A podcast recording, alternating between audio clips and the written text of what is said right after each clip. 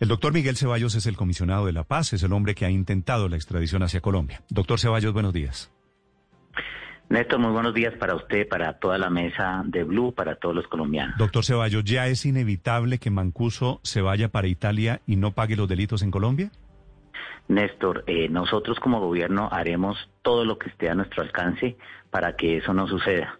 En ese sentido, eh, hice una consulta con las autoridades judiciales de la Embajada de los Estados Unidos y me han explicado que la decisión que ha tomado un juez con respecto a una solicitud que hizo la defensa del señor Mancuso para la deportación a Italia, eh, aún no es una decisión final. La decisión final la debe tomar las autoridades migratorias, que como en el caso de Colombia, acá Migración Colombia es la que se encarga de las deportaciones, no un juez de la República. En el caso de Estados Unidos es similar y por tanto eso nos da eh, una parte de, digamos, o más tiempo para seguir insistiendo en aquello que el gobierno nacional y los jueces de la República han venido insistiendo y es en la extradición inmediata del señor Mancuso a Colombia. Doctor Ceballos, sin embargo, desde finales del año pasado, lo que en Estados Unidos sería la entidad similar a Migración Colombia había determinado que Salvatore Mancuso iba para Italia. ¿Qué ha cambiado entre ese momento y el mes de agosto en el que estamos? Bueno, eh, muchas cosas, eh, Ricardo. Lo primero es que nosotros hemos hecho una labor muy intensa con la Interpol. Eh, primero, para que las eh, solicitudes de circular roja que habían presentado los tribunales de Bogotá, Barranquilla y el juez de cumplimiento de sentencias de Bogotá eh, tuvieran un dinamismo mayor. Usted sabe que ya está publicada en la página web esa circular roja, lo cual tiene un impacto muy importante. Italia ha sido respetuosa del cumplimiento del tratado de la Interpol y nosotros confiamos y estamos seguros que en cualquier eventualidad en la que el señor Mancuso llegara a territorio italiano o de cualquier otro país que esté en la Interpol, la policía de Interpol lo, capturará. Eso es lo primero. Lo segundo es muy importante eh, eh, mostrar la gran eh, actividad de cooperación que ha habido entre los tribunales de Bogotá y Barranquilla con el gobierno nacional a través del Ministerio de Justicia, corrigiendo algunos errores que se habían producido. una de las solicitudes de extradición, concretamente formulada el 13 de mayo de este año, fue retirada por solicitud de un juez de la República de Colombia que eh, consideró erróneamente que Mancuso ya había cumplido sus penas por hacer una compensación por el tiempo que purgó en los Estados Unidos. El propio Tribunal Superior de Bogotá en un fallo reciente del 11 de agosto dijo que eso había sido un defecto, había habido un defecto en esa decisión, la revocó y nos permitió reactivar una la única de las eh, eh, solicitudes de extradición que había sido devuelta por Estados Unidos. Pero, Las otras dos no han sido aún decididas y esperamos que sean decididas en favor de Colombia. Ya que usted le echa la culpa a esa decisión de un juez hace cuatro meses, estaba muy cantado que Salvatore Mancuso iba a cumplir su pena e iba a quedar en libertad. ¿Qué responsabilidad le cabe al gobierno Duque en lo que está pasando? Es decir, en la impunidad en la que va a gozar el señor Mancuso si va para Italia como parece que va a suceder. En esto, yo estoy haciendo todo lo contrario, estoy haciendo un reconocimiento de la rama judicial que corrigió un defecto de ella misma. No le estoy echando la culpa ni mucho menos. El Tribunal Superior de Bogotá, en un fallo del 11 de agosto, dice que se había cometido un error al levantarle la orden de captura al señor Mancuso. Y en ese sentido, derivar cualquier responsabilidad de una u otra autoridad no es justo, porque son seis autoridades las que intervienen en este proceso, Néstor. Mire usted, quien hace la solicitud de extradición no es el gobierno, la hace una entidad eh, judicial, en este caso magistrados y jueces, que a lo que hace el gobierno es tramitar la solicitud para que llegue exitosamente al departamento de ese trámite, después al departamento, permítame, después, al departamento de justicia es decir, Colombia, doctor Ceballos, Colombia está perdiendo la batalla por Mancuso. Alguien tiene que haber eh, cometido un error o alguna responsabilidad alguien tiene que tener. No, todos tenemos la responsabilidad. Son seis autoridades y le repito, si me permite terminar la respuesta, Una, el juez que solicita la extradición. Otra, el Ministerio de Justicia el ministerio, y después el Ministerio de Relaciones Exteriores que la llevan a Estados Unidos. Después el Departamento de Estado estudia la solicitud. Después el Departamento de Justicia y finalmente llega un juez. Y a este momento, Néstor, no tenemos ninguna respuesta oficial de los Estados Unidos negando ninguna extradición. Entonces, derivar en este momento, eh, digamos, conclusiones de que Estados Unidos no la va a conceder, pues no es eh, lo correcto debemos esperar a que Estados Unidos nos diga algo oficialmente. Pero doctor Ceballos, la verdad es que se han perdido meses valiosos en la solicitud de Salvatore Mancuso por esos errores. Y si bien un juez puede pedir lo que quiera, eventualmente incurriendo en un error como en este caso, uno esperaría que el Ministerio de Justicia, más que la Cancillería, tenga la suficiente capacidad de determinar si una solicitud está bien o no está bien solicitada. Es decir, no solamente fungir como un notario, sino mirar si, por ejemplo, el postulado ya cumplió justicia y paz o no cumplió justicia y paz. Porque lo que termina ocurriendo es que Mancuso se va a ir para Italia y no va a responder en Colombia.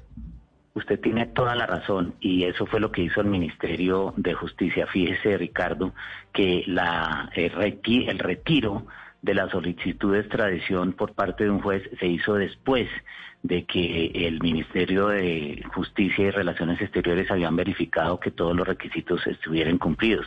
Me explico.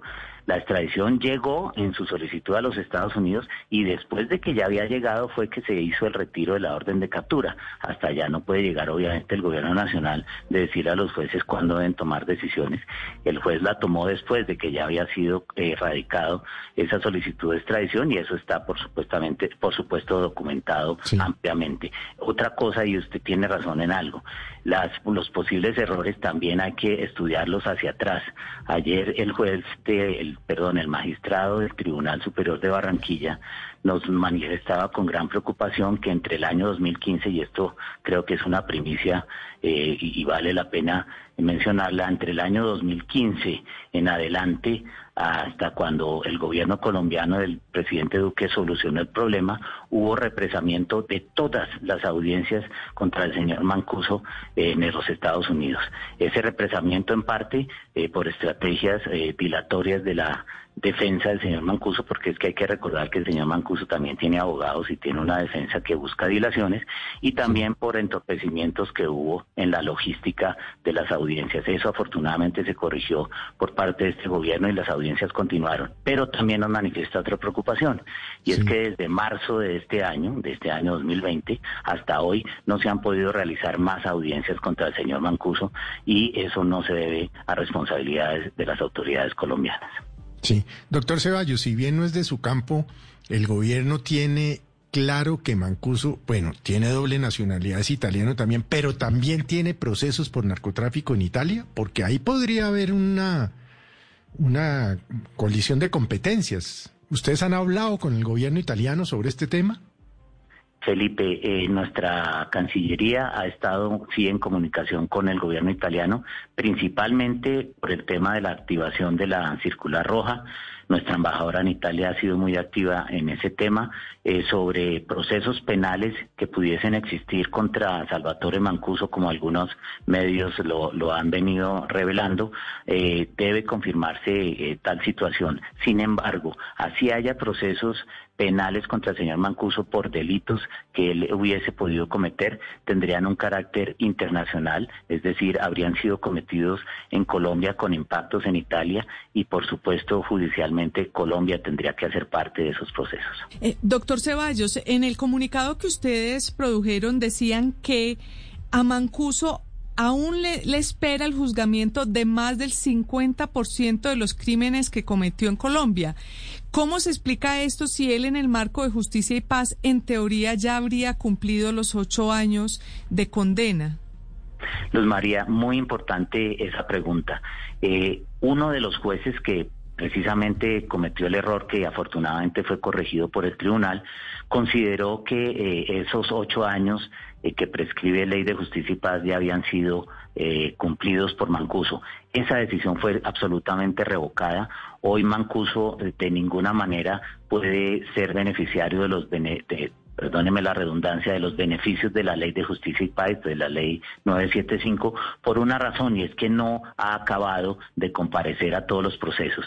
Ese dato del 50%, si usted lo ve en la declaración, está en, entre comillas. ¿Por qué está entre comillas? Porque es una respuesta oficial que nosotros le, solicitamos como gobierno a los tribunales y ellos nos dicen que aún se encuentran pendientes de juzgamiento el 50% de los crímenes de los crímenes que cometió.